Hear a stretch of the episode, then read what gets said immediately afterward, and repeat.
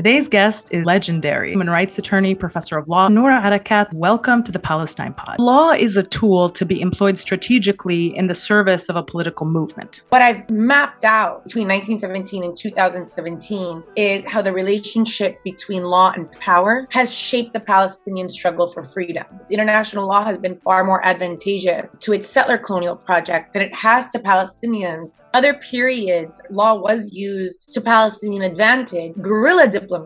They weren't there to be polite. International law was developed in the crucible of imperial expansion in order to facilitate imperial conquest. These powers were reshaping the law. These are systems that aren't particular to geography. I draw parallels. Bantustans are developed in the image of reservation in Canada. Killings black people, transgender people, children, men, women in the United States is extrajudicial execution as well. Acknowledge this is not just police brutality. These are colonial practices. Hello and welcome to episode 56 of the Palestine Pod, the weekly podcast where we break down the latest headlines dealing with Palestine from all over the world and bring you stories, commentary, and interviews with the aim of supporting the Palestinian struggle for justice and equal rights. I'm one of your hosts, Lara E. You might know me from Instagram as at Gazan Girl, and I'm joined by my co-host Mikey B. What's up, y'all? Mikey B on TikTok, Michael Schertzer on Instagram, and you can call me Mikey Intifada if you could take time off from attacking funeral processions to call college kids anti Semitic. Before we get into today's episode, please like, comment, and subscribe if you hang out with us on YouTube. If you're listening on a podcast app, subscribe and leave a review.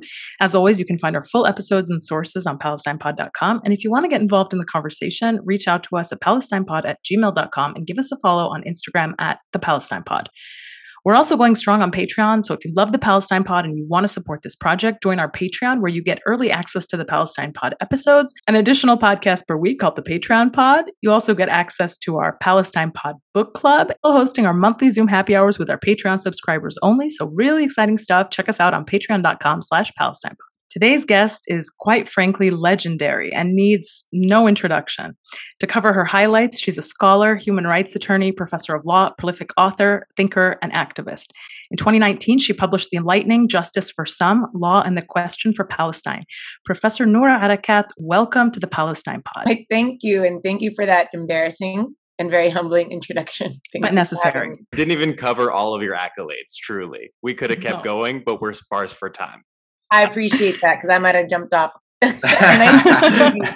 excited to be here with you. So let's jump right into the book. It's probably, in terms of my library, the single most marked up book that I have. Mm. As, as, an international lawyer myself, it, it changed and challenged my own view of the field. And I learned so much from the book, and we're super grateful to be able to be in discussion with you today about it. Lara, I'm really happy to hear that. Part of the book for me was was on a letter to myself as a as a as a legal student and a young legal professional. So you are the intended audience, and I'm glad that it resonated with you as such. Amazing.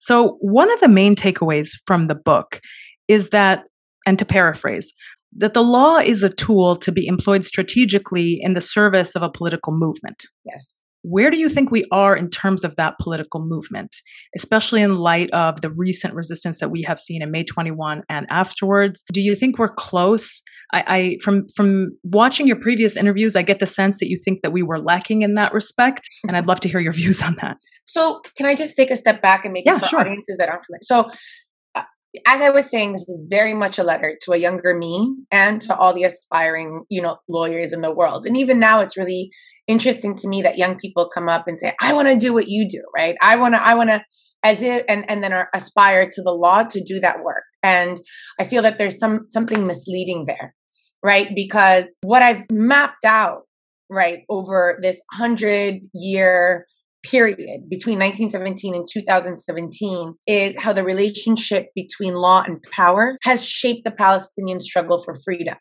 And the conclusion of it is is that you know international law has been far more advantageous to Israelis, to Israel, to its settler colonial project than it has to Palestinians, notwithstanding the irony of the fact that there are a tremendous number of UN resolutions that support the Palestinian cause, that right there are these refrains that we lean into. The settlements are a war crime and against international law. There's a disproportionate and excessive use of force and so on and so forth, right? Our intuitive reaction our intuitive reaction is that international law is this lofty body that is separate from and and and and finally something that can be immune from the balances of power very unjust balance of power whereby world superpower today are, are in a unipolar world the united states is the primary ally to israel which is the only nuclear power in the Middle East and the 11th most significant military power in the world. So many times the pivot and, and the desire to lean into the law is to be able to escape these power dynamics, right? And so, as you've highlighted, I find, as do many critical legal scholars and also all the third world approaches to international law scholars, who we, we refer to ourselves uh, self described as twailers, that international law in particular was developed in the crucible of imperial expansion in order to facilitate um, imperial conquest. It was right? Who is going to have rights to the sea? Was it going to be the portuguese or the french? This was a struggle over slave trade as well right? So this is where international law is developing. International law is developing in north america as as conquistadores or or you know conquerors settlers have come onto native lands and are deciding what is the relationship with the natives right? And so in, in, under papal authority or thinking under like christian law and this idea that most most warfare uh, was fought for the service of expanding christ's dominion on earth right? One of the things that twailers have highlighted well Antony Anghie in particular highlights for us is that although international law at the moment of the encounter with the natives seems to develop a more humanistic face because it says no you can't massacre non-christians and you can't force them to convert right? And this is seen as the enlightenment of law. But in fact what it was was a, an ability to pummel to plunder and to conquer by other means in that moment that natives were spared massacre because of their lack of Christianity, their massacre was justified because the Spaniards had the uninhibited right to explore. An alternative means that the natives have no right to self defense. And should they try to defend their lands or themselves, they now subject themselves to massacre by virtue of law. These are the this is the beginning of international law.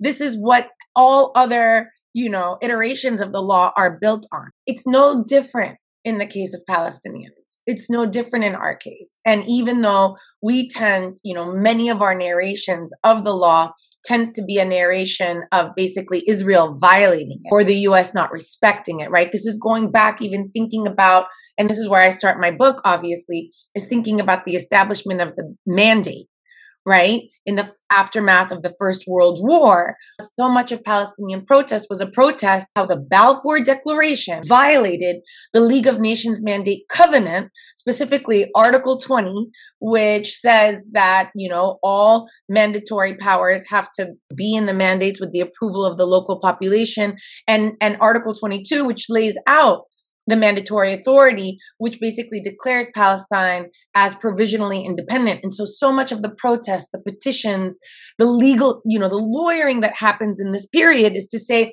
follow the law, follow the law, follow the right. law, follow the law. And yet, what is missing from that analysis is a critical approach of how these imperial powers were actually reshaping the law in order to create exceptions and exception, yes. you know, in international law are both. I, I, know I'm not answering your question, Lara, but I just go keep going. I'll get there. I promise. I didn't forget what your question was. But that the state of exception, right, is one that's either theorized as a place of lawlessness. There's actually no law, just might makes right, or it's a place of lawfulness. Now, I didn't lean into the might makes right argument because I think that's too simple. I think, you know, we want to have a very reductionist approach to the world because it helps us understand it. It's much easier to be able to explain something that simply. Yeah, they have a they have a tank. They have airplanes. We're done. But that doesn't explain the history of our world. And it doesn't explain the history of the Palestinians. And it doesn't explain the history of weaker populations, right? Of so-called lost causes in the language of Slavoj Žižek who have overcome that condition in order to advance and use the law on our behalf. In the moments that I have studied where Palestinians have used the law more, most successfully in the service of our freedom struggle, it has been in the moment where it was used without fidelity to the law. It doesn't matter what Article 20 and Article yes. 22 says in the League of Nations Covenant. It could not matter. It doesn't matter, right? It's precisely in the deliberations, right? Palestinians are, are have always been brilliant and use you know these documents to approach the mandatory authorities the permanent mandates commission to say here are all these violations. We're documenting them. The response from the uh, you know the man, permanent mandate commission was you're right except for the fact that the british have also promised this land as a site of jewish settlement. And they have these two you know competing approaches and Britain is the mandatory authority. In fact, when the, the, actual trusteeship over Palestine is established, right? The Balfour Declaration is included verbatim in the preambular text. So far from being just British imperial policy, it actually becomes international law and policy. The Permanent Mandate Commission is not beholden to the British.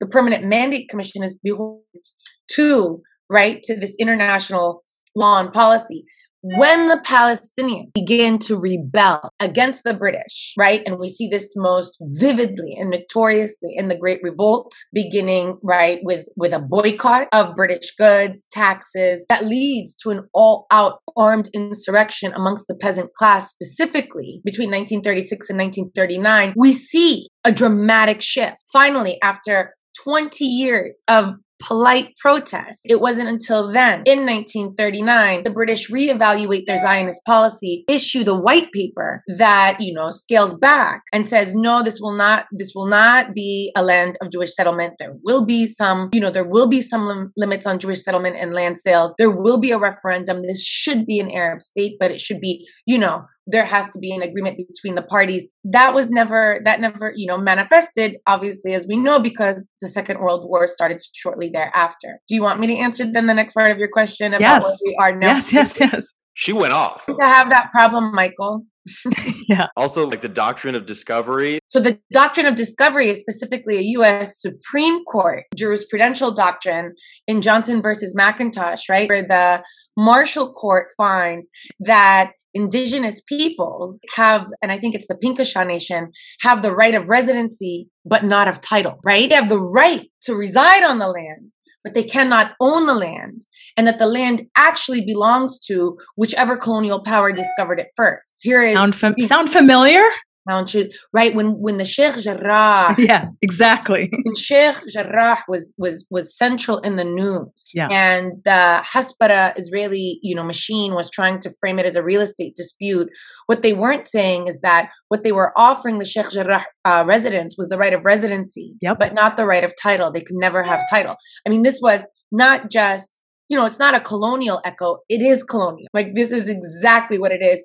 And these are systems that aren't particular to geographies. I mean, here's where we can see a transgeographic phenomenon, right? Bantu Bantustans are developed in the image of reservations in North in Canada. The idea of this separate kind of development is developed in the Crucible Empire in the First World War between Jan Smuts, who's the architect of apartheid, and Woodrow Wilson, the US president who's incorrectly attributed the concept of self determination and this idea of, of, of, separate development, but the idea of an Anglo race is superior not merely by birth, but is also superior because they have had a legacy of historical development that has been denied to other brown, black, yellow, red peoples, right? So it was this very rational idea.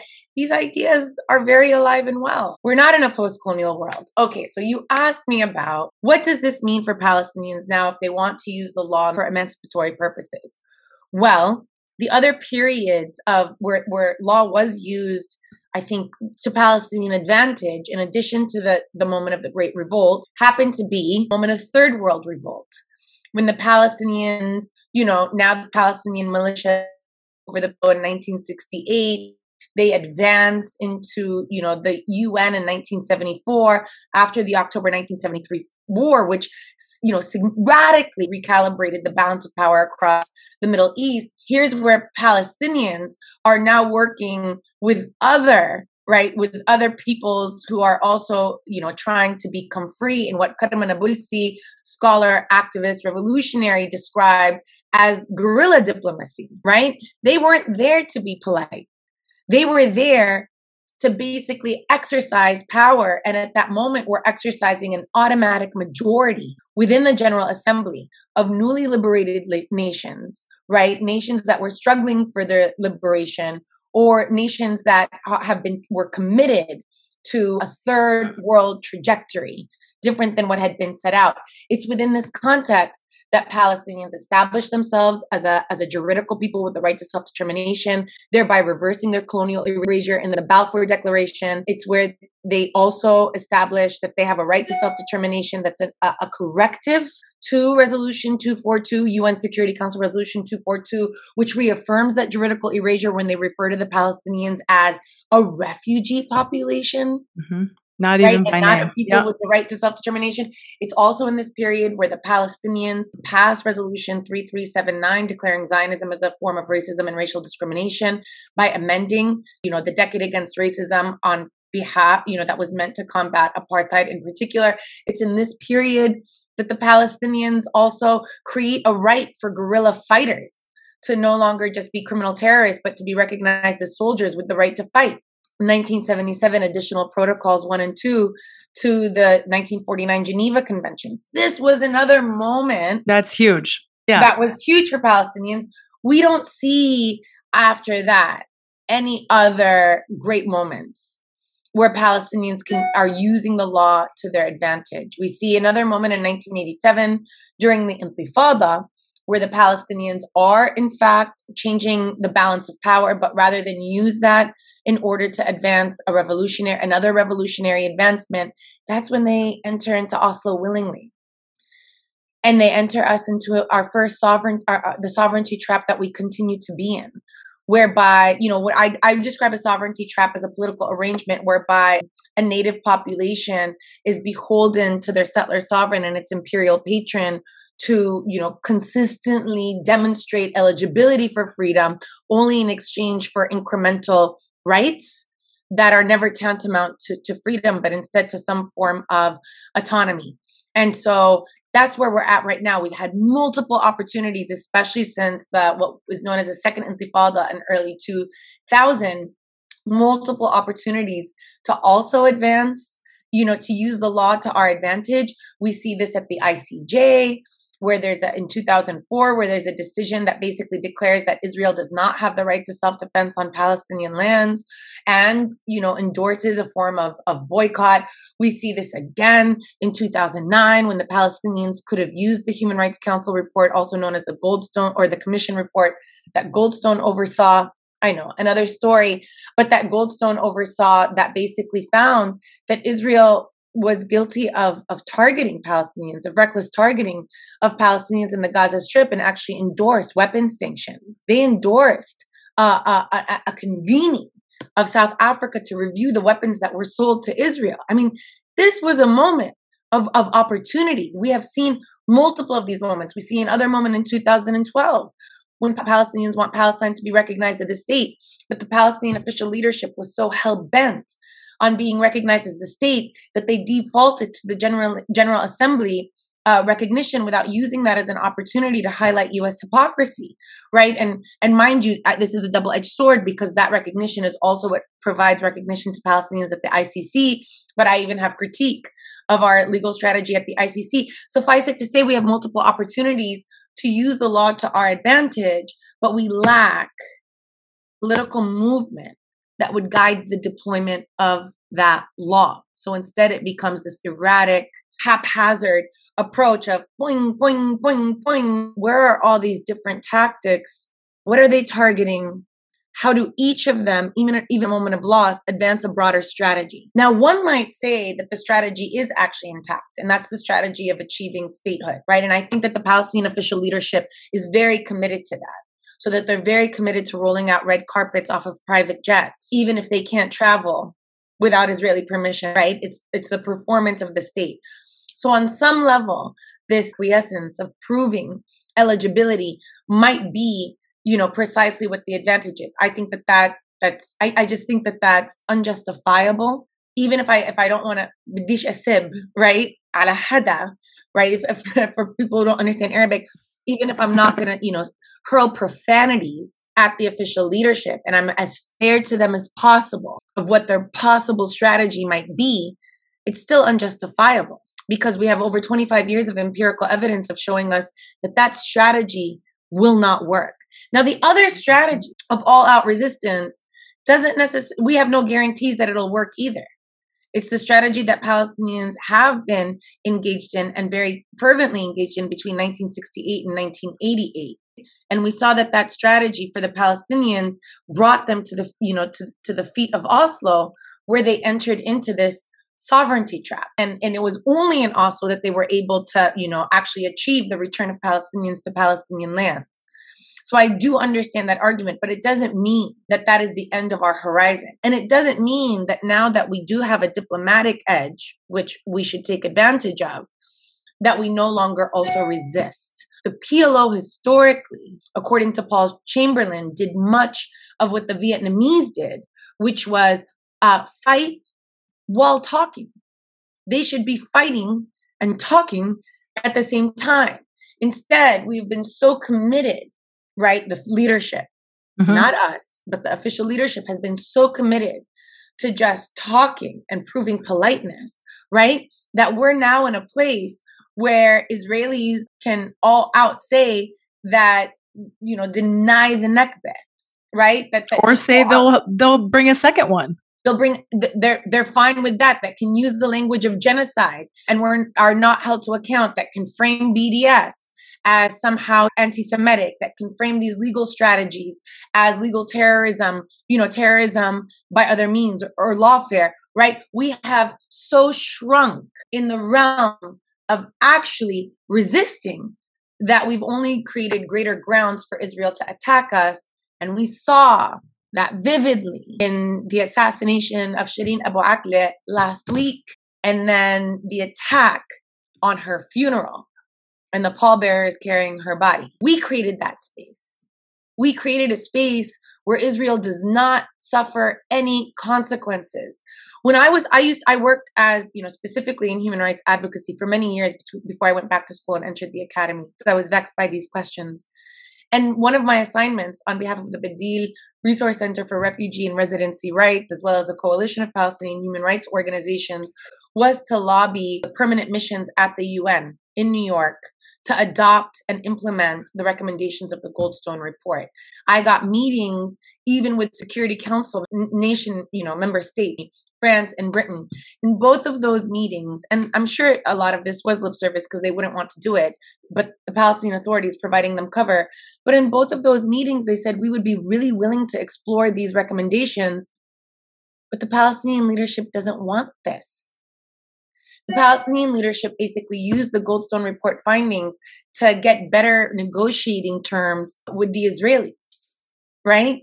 And so you can't have member states as untrustworthy as they need, but you cannot have member states that are doing more on behalf of Palestine and Palestinians than the Palestinian Authority.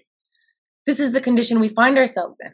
So whatever we're doing with the law now is fine. It's maybe it's scaffolding. Maybe, you know, I think it's best used as a defense mechanism, but I do not think, you know, one of the risks of using the law you know to advance any particular strategy is that it's going to take up more space than a political strategy it's precisely what the problem became that people have with BDS. The human rights discourse became so large and overwhelming that it actually obscured a political cause, right? Palestine became merely a human rights cause, but human rights are depoliticized. And so that became the critique became about BDS, but in fact, the critique should have always been about the lack of a political strategy.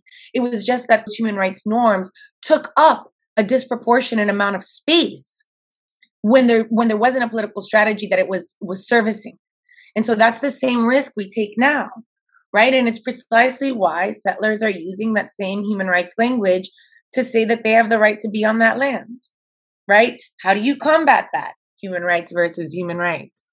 Politics. You change the narrative. Yeah. Yeah.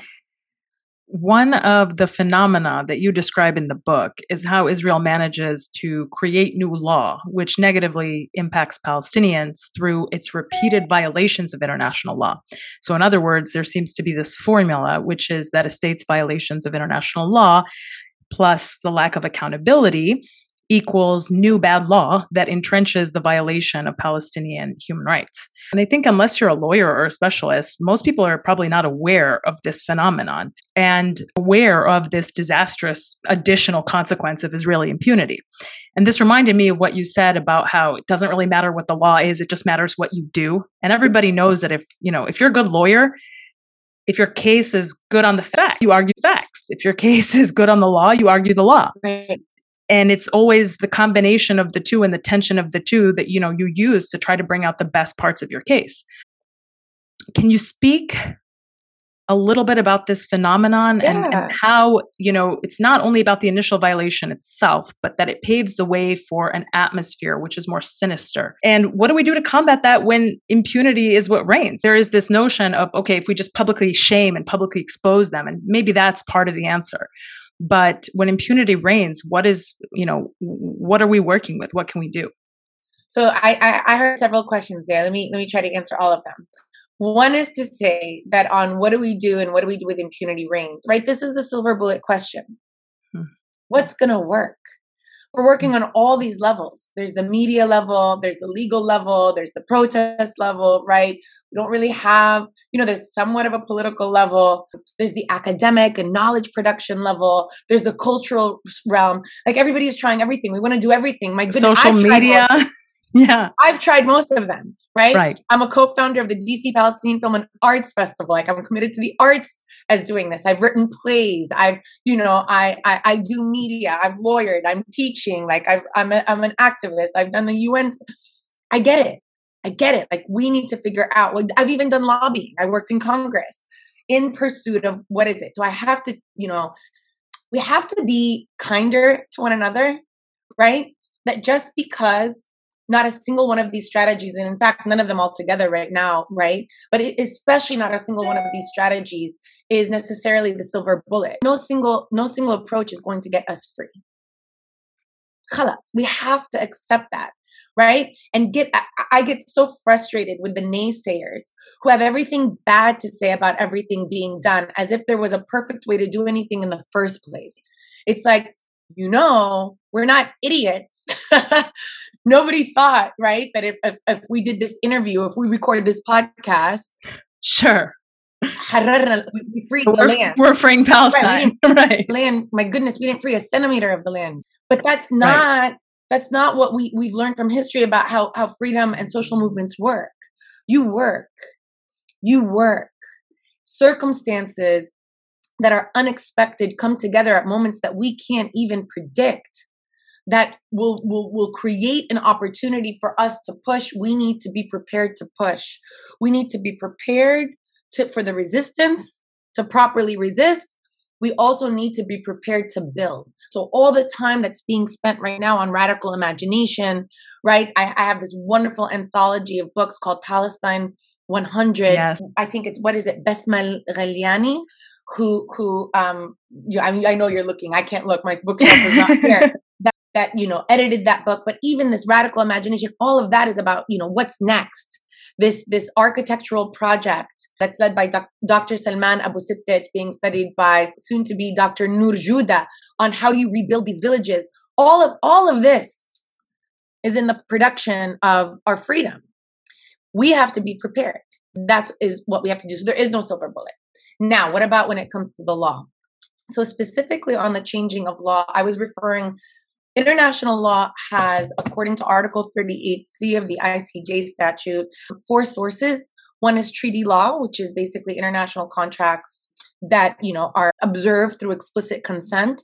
Another is customary law, which is the combination of what states do, state practice, and what states believe is legal. Mm-hmm. And then there's you know general principles which are gap fillers and then there's also you know the ideas of, of jurists that you know also help to inform jurists and, and jurisprudence. So just specifically thinking about treaty law and customary law i'm talking about treaty law has to be an explicit consent. You actually have to recreate treaties.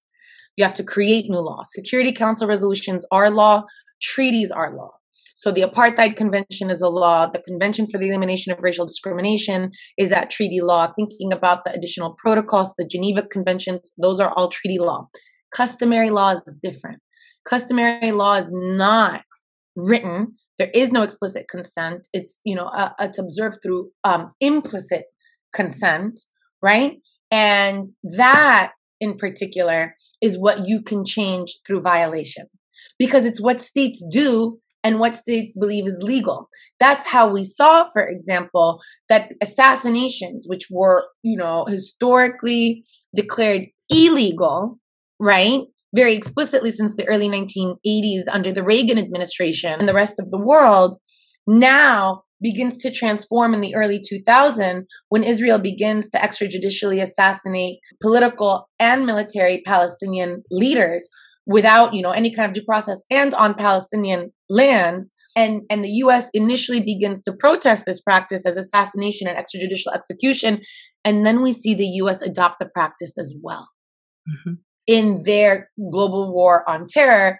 And with time the us together with israel reframe assassinations into what they call targeted killings. They neuter the term they create ways that you engage in targeted killings. They even create this idea that it's cleaner, right? And more humane than, you know, more blanket warfare. But in, in fact, it's precisely the extrajudicial executions that mark the lives of Palestinians. We saw protests to this practice very fervently under the Bush administration, but we saw that protest wane uh, almost into disappear under the once the Obama administration took it up as a primary policy. So what we see is that these two powerful states very explicitly they they they own it, right? They say that they did it. They say that we changed the law in order to make it acceptable. And here's how their violations can become new law because now we see the more and more states that pick it up. It's not legal, but it's also not explicitly illegal. It becomes you know, in this realm of dispute. And if it's disputed, there's no accountability. There's just talk. And so here's where we see new law being created. There's no way to counter that but fervent protest. There really is right. no way. And Palestinians aren't the only ones that are subject to executions. You know, in my work, I draw parallels. I think what, you know, I think the killings of, of Black people transgender people, children, men, women in the United States is extrajudicial execution as well. And so the more that we we also take up this language, acknowledge this is not just police brutality. These are colonial practices. This is ex- this is this is a colonial geography. We not only draw those par- parallels, but we also increase the possibility of, of protest together. Given the nature of customary international law and how it evolves, does it not seem then that this is a total recipe for disaster because there is no universal centralized enforcement body to enforce international law? So it seems like it's almost inevitable that human rights protections are going to wane with time. Okay, so the, wait, the first part of that is that customary law will change. My question is because there is no universal centralized body that enforces international I law. I see what you mean. Isn't it then almost inevitable that customary international law is going to evolve so that it will essentially weaken and and and, and human rights protections mm. are going to wane with time. It seems like it's almost inevitable right? Because all it requires then is for somebody to violate the law in order to create new law. Two things. One is this this condition isn't particular to customary law because there's other treaty law right? There's uh, like as i mentioned on on racism for women the rights of the child right against torture. There's all these this treaty law that doesn't evolve over time. But it's much more difficult to get treaties passed, right? And to get treaties right. To. And yet, and yet, even though it's much more difficult, but that's what I'm saying. Even if it doesn't change, those protections are also waning. Right. It's not because of the nature, it's not because of its dynamic nature, it's because of the political will. So right, even right, though, okay. right, so torture is not only treaty law, it's not only customary law, it's not only, right, it's not only use cogens law, like along with slavery, the prohibition along with slavery and genocide, that you can do nothing to make it legal. We saw the Bush administration basically call it enhanced interrogation techniques. So the law remained intact. They agreed torture is illegal. But they said, we're not doing that. These are enhanced interrogation techniques. So it doesn't, what I'm trying to say is that we should not worry about the law so much. Right. Or its content. They argued the facts. They said we're doing something different. Indeed. Indeed, yeah. indeed. Oh my god, I would love to keep this going for like wow. This is a in, time. This is so great. You are. I didn't think we were talking about this, so I'm glad I'm I'm, I'm coming out coaching a little bit. You're a wealth of knowledge. Can I get your reaction to something really quickly? yeah, on tape. What are we doing? Yeah, I read your paper, "Racism, Whiteness, and Burnout in Anti-Racism Movements." Uh, very exhaustive read, hard to get through. I took a couple breaks. That's a joke. no, I died. Okay. I was waiting for the question. Oh, there is no question. Was it's just question? I, I oh, sometimes. Yeah, I just tell jokes sometimes on the podcast. Sorry. Thanks, Michael. That's hilarious. Yeah, I tell yeah. jokes too. Yeah, yeah, yeah. You're funny. Yeah. How do you find Will Smith in the snow? Look for the oh prince, Fresh Prince. Yes, you look for his Fresh Prince. Very yeah. good. Very good. Okay. I think Will Smith okay. should have hit him with a backhand because that's a tennis move, you know, and then he would have been authentic to character. Wow. wow. All right. I want to ask you a question about your recent research about Zionism. You recently delivered, I believe, a lecture at one of your visiting professorships about the history of Zionism and in yes. particular history of the UN the resolution. The drafting resolution. Yes, exactly. Yeah, yeah. The that codifies resolution. Exactly. That codifies that Zionism is a form of racism. And we know that eventually this was taken off the books. It's no longer the case. By the Palestinians. I know. one of their many, many concessions. I personally think that it is essential for Palestinians to be challenging Zionism and that that needs to be central and foundational to our liberation struggle. Indeed. I wonder if you agree with this. If so, why? Uh, if not, why not? Oh, no, I, I agree with you a thousand percent right? I think that, you know, so the resolution 3379 comes at the in the aftermath of 1975. Throughout that summer, Palestinians are basically trying to get endorsement from all of these regional meetings that are happening the International uh, Conference of Women in Mexico City, the Organization of African Un- the African Union or African States in Kampala, Uganda, the Peru, you know, Lima, Peru, it was the non-aligned movement, so on and so forth. And what they wanted was really to unseat Israel from the UN General Assembly, just as the General Assembly had unseated South, apartheid South Africa in 1974 under the leadership of Abdelaziz Bouteflika as president. They failed. They failed to achieve that endorsement because Egypt opposed the move because Egypt was deep in negotiations to recoup the Sinai in diplomatic negotiations. And so instead, all of these different regional meetings declared Zionism as a form of racism without hesitation. The Organization of African States even says the cause of Palestine is an African cause. Zionism is a threat to world peace. I mean, this is the language that was used. So when they returned to the General Assembly in 75, in the fall of 75, now knowing that they they had lost that battle they go to the third committee where this decade against racism is being negotiated to declare apartheid you know to combat racism all over the world. They want to amend the entire resolution to insert the word zionism everywhere everywhere the words racism apartheid colonialism appear right? So this wasn't like a standalone. This was part of this broader movement what I what I do in this drafting history is that it was actually very contentious. It was very contentious. There were and and and a lot of the contention there was full support for the Palestinian cause, but a lot of contention about what exactly is racism. What is Zionism? Right? Because according to the Convention for the Elimination of Racial Discrimination, there is no definition of racism. There isn't even a definition of race.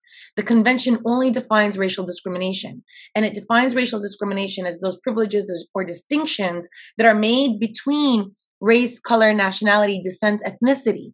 But if you look at that, if race is distinct from color, and distinct from nationality, ethnicity, and descent, then what is race? That never gets defined. Now, that ambiguity is mobilized during the procedural history in order to, you know, basically combat no, Zionism can't be racism. But we also get very lucid racial theories. I think the most advanced ones are obviously by, by Palestinian thinkers, including Fayez Hassan Saab, and others who are basically developing a theory of, of Zionism as a form of racial elimination and not merely racial domination, and are drawing on the texts of Zionist thinkers to say, we never called Jews a race. Zionists called Jews a race. Now, what's really complicated and why this is such a flashpoint during this time is because the other framework that racializes Jews are anti Semites and anti Semitism. So this is really, really contentious. And Hassan Saab, in fact, says that, you know, in his 1965 article, that the irony of all ironies is that Zionism is being, you know, develops and grows out of the same political and intellectual geography as anti Semitism, right? As well as Nazism. They don't call it Nazism, but this is what happens. Nadia Abu El-Haj later theorizes this as well, which is to say that Jews, in fact, did create themselves as a race in the course of, of its Zionist policies, but upon establishing Israel, then erases that they were ever era- a race, right? The, the, the race piece disappears. Why is this relevant, y'all? Because all of these apartheid reports that have been coming out have refused to grapple with racial theory. You know, there's apartheid without racism it's Jewish, it's religious and national supremacy, right? Human Rights Watch and Amnesty International say very specifically, no, there are racial groups. Jews are a racial group, Palestinians are a racial group, but nobody's doing the theoretical work. And that's what I'm trying to do now with, with a with a colleague of mine, John Reynolds.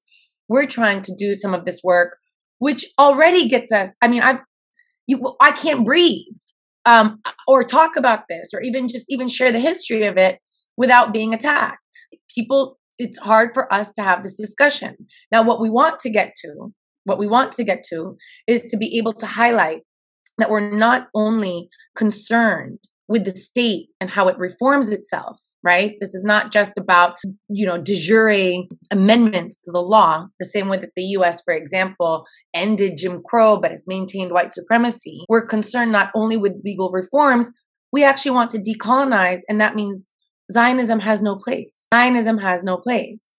Now, we also need to be able to do this with with with some nuance, right? Because Zionism, there is a spiritual form of Zionism that means something to people. I don't, I don't, that's none of my business what it means to you, you know, spiritually. That's, or, you know, that Jews define themselves as a people. Also, all peoples are imagined. If Jews define themselves as a people, I'm not also going to say, no, you're just a religion, you're not a people. But I can say, once that, you know, self conception or once that spiritual connection, you know, is tantamount to, you know, and predicated on the erasure of an entire Palestinian people, that's absolutely unacceptable. The one other thing I want to say about Zionism that I think is really important for people to think about, and this was uh, offered by Fayez Sayegh, is that it has three primary pillars. One is that because. it is, is driven to, to racial segregation. It literally wants to segregate Jews, Zion, you know, Zionist Jews. It wants to segregate in in a, a Jewish state. It wants to segregate even within communities because Palestinians are ghettoized and they can't live together. The second is that they're driven by by racial purity, that they're also not promoting mixture connected to the principle of, of segregation, right? Um, and the third is is that these two things together are leading to you know a form of supremacy. And so there's, there's a way we can talk about this when we start to like break this apart and not just say these are two racial groups and there's discrimination, but when we begin to to break it apart how did Zionism actually, in its desire, I want, I, I'll, you know, in its desire to emancipate Jews, actually internalize anti-Semitic principles that it then reproduces. The idea of purity, segregation, and superiority are actually internalizing these kinds of conceptions. And and worse, it's all in order to be able to aspire to whiteness and to in, uh, inclusion within a Europe that excluded them completely. Zionism isn't an indigenous movement as you know hasbara artists want to tell us isn't about return of anybody also as as hasbara artists. If it was there would have been a respect for the land. There would have been a respect for the people on that land as conduits of how you belong there. There yeah, they would been- they wouldn't spray it with skunk water every every other day skunk water or or desecrating you know olive trees or rejecting everything native about the region ben said explicitly israel is part of the middle east in geography only literally it is a satellite state how can it both be a satellite state and place of of you. I I, I even accept this idea that indigeneity can't be both, which is why I completely and wholeheartedly support Jews can belong on this land. We all belong on this land, but it doesn't belong to you. All right. That's a great place to I stop. Say, I know you got to go. really ahead, quickly, I would just say Jews can absolutely belong on the land. Zionists cannot. I, I, this thing about Zionists cannot. You know, there are something something known as cultural Zionists, right? Here's the thing: we don't at at least here we don't define Zionism by anything other than its actions. And so you can talk about like scholarly cultural Zionism in the halls of a history department or whatever. But when it comes to bulldozing people's houses, you can't tell a little girl who just got her house demolished, hey, I'm a cultural Zionist. It doesn't, you know, this isn't even my thing. Well, I would think that cultural Zionists are actually, yeah, I get, you know, it is, it is very difficult for us. They're, they've left no room there's no chance to rehabilitate this. Yeah. Yeah. But maybe there was, a, there was a historical moment. Actually, I'm doing all this reading. Yes. About the cultural Zionists who, for example, insisted that everything be translated from Arabic into Hebrew and Hebrew into Arabic, for example. I mean, there's just there's so much potential in history lost. But you're right. Why are we doing more work than they're doing for us? You're right. 100%. We thank you so much and we absolutely have to have you on another time. So please let us know who you would like. And I just want to be, you know, Lara, I, I am a fan. I admire your work and your persistence and everything that you've done. And I've been wanting to do this interview because of you. Oh so oh my God. I hope, I hope, that I have I've done. I'm gonna like jump off my balcony now because you're like this is what I want to say to you. yeah, but I just want you to know, like I I I see you. I admire thank you. you. I'm, I'm thank you for everything that you do for us, and I really wanted to do this to honor your time and everything you do for us. So thank you, Michael. Thank you. I don't know you as well, but I'm no, I figured I figured it would get to me eventually, right? I figured. I thought I was the one that brought you in, actually, so it makes sense. Yeah. I hope to get, I hope to get to know you and and to be able to say similar things about you. I'm sure. Likewise, and thank you so much. We appreciate you. Thank you. All right. Yeah. Bye, Noura. Good luck. Bye. Bye. Thank you. Folks, that has been another episode of the Palestine Pod. Thank you all so much for listening. Go ahead and check out our episodes at www.palestinepod.com. Check us out on Instagram at the Palestine Pod. Send us an email at palestinepod at gmail.com and find us on Patreon, www.patreon.com slash Palestine Pod. Thank you all so much for listening. That has been another episode of the Palestine Pod. Hope you all have a great day.